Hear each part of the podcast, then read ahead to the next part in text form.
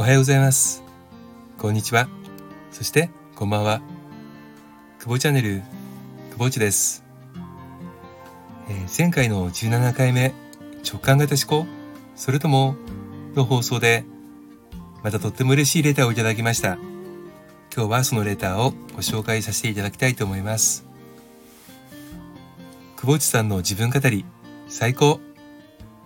いつも楽しく、まるでお水が染み込んでくるように聞いています。ありがとう。また、次も楽しみにしてます。ありがとうございます。すごく励みになります。何かね、このスタンド FM って、あの、まあ、ライブ私まだやったことがないのですけど、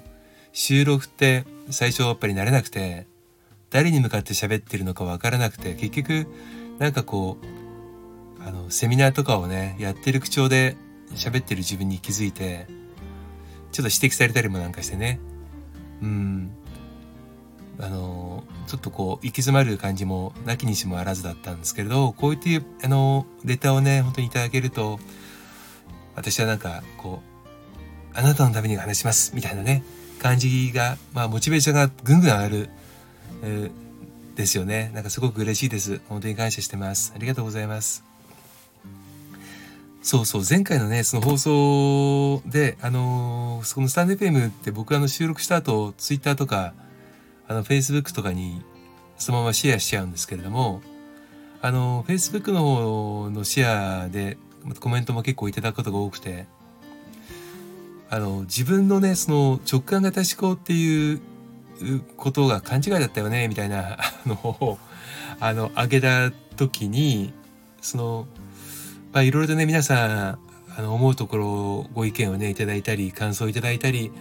えー、私逆に直感型じゃないと思ってたら直感型でしたみたいなコメントもちょっといただいたりしてね。あやっぱり、こうね、立ち止まって自分自身を見るって、本当に楽しいし、あの、有効なんだなって、あの、思いました。うん。うちのね、あのスタッフさんたちにも同じように FFS は受けてもらって、え先日、あのその FFS 診断をやっていらっしゃる会社さんから、あの診断結果出たよっていう連絡をいただいたので、今度ちょっとフィードバックをね、してもらいながら、あのまあ、みんなでね、共有して、まあ、フィードバックをね、あの、しながら共有していきたいなと思ってはいるんですけれども、あの、改めて、その前回の収録の後、うん、あの、自分の、ま、癖っていうものについて、少し、少しだけね、ほんのに少しだけちょっと意識を、あの、向けてみると、意外とね、やはり、あの、多くの、まあ、癖はね、あるんですけど、その癖を癖として意識している自分もまたいたりしてね。うん。なんか伝わりますかね？あの、小学校から中学校に入って、まあ、思春期迎えて、まあ、異性の目も気になり、ね、あの、同性の、まあ、中の付き合い方っていうのもね、あの、すごく小学校とは違う付き合い方をしなきゃいけない局面もあったりして、でそれがまた高校とか大学とかね、向かうたびに、あの、やはりその都度都度付き合うメンバーが変わってくるし、えー、中での自その人間関係の中の自分の居場所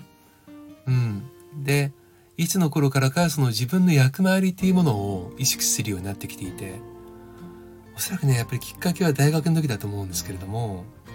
うん。自分は、あのー、この中でどういう風に、えー、見られてるんだろうとかね。自分はそう、例えばこう見られているんだとしたら、こういう振る舞いはどうなんだろうかとかね、考えながら、まあ窮屈かもしれないですけど、結構大学の時はそういうことを意識していたなってね、ふと思い出しました。アルバイトは結構、あの、したんですけれども、あの、バイトの時もね、その、まあ、先輩とか、まあ、後輩、同僚がね、まあ、同僚はしなかったかな。先輩後輩がいる中で、自分の立ち位置、役回り、それから、えー、見られ、見られ方、っていうのを結構意識していて、まあ、人の目を気にする、あのー、性格だったので、すごくその辺はね、あのー、うん窮屈だったといえば窮屈だったかもしれないなってちょっと思いましたね。うん皆さんはどうですか？その今の例えばご家庭でねあのこういったあの夫でいなければいけないとかこういった妻でいなければいけないもしくはこういった息子でいなければとかこういった娘でいなければとかねあと会社ではあの立場役職ついてきてくるとねこういうふうに振る舞わなきゃいけないとかこうすべきだみたいなねあのことを自分が思う思わない関わらずねあのなんとなくその、まあ、外圧的なもの、うん、環境的にそういったことを意識せざるを得ないっていう局面、えあると思うんですよね。だ実際にその企業でねあのマネージャーになるとか、まあ、課長になるとか部長になるっていうと私が経験してきた会社だと、その新任マネージャー研修とかね、あの新任課長研修とか部長研修っていうのがあって、で、リーダーシップとは何ぞやとかね、その労務規定はとか、あの今で言う多分ハラスメントとかね、あの、ジェンダーとかの話になるのかもしれませんけれども、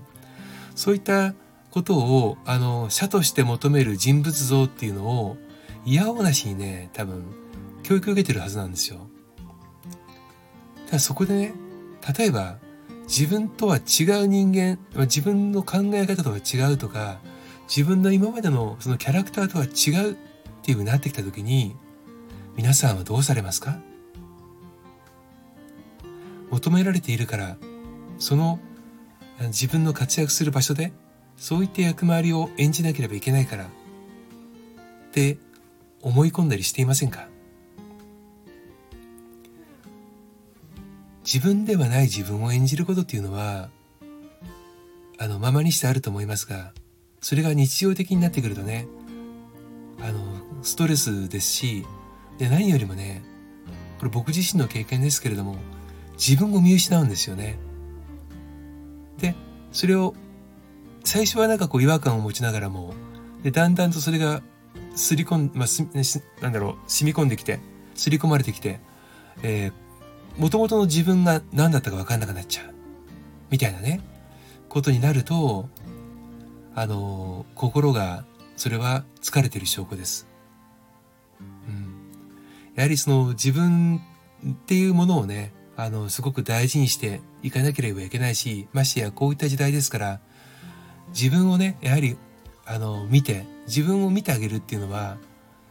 自分の目でね、すごく大事なことだと思うんですよ。そして、褒めてあげること。うん。やはりね、その頑張りすぎない。すごく大事だと思います。頑張りすぎるっていうのは、頑張らなく、頑張らないのはね、良くないことかもしれませんけど、頑張りすぎるっていうのも良くないことで、やはりそこのベース、まあ、自分のベースは何者かっていうのは守っていってあげないと、うん、あの、結果的に周りを巻き込んで不幸になると、あの、私自身の経験ですが、あの、思います。まあ今日はね、ちょっとすいません、レターから始まって、あの、前回放送からいろいろいただいた、あの、コメントであるとかね、あの、皆さんの気づきとかを踏まえて、また、あの、自分の、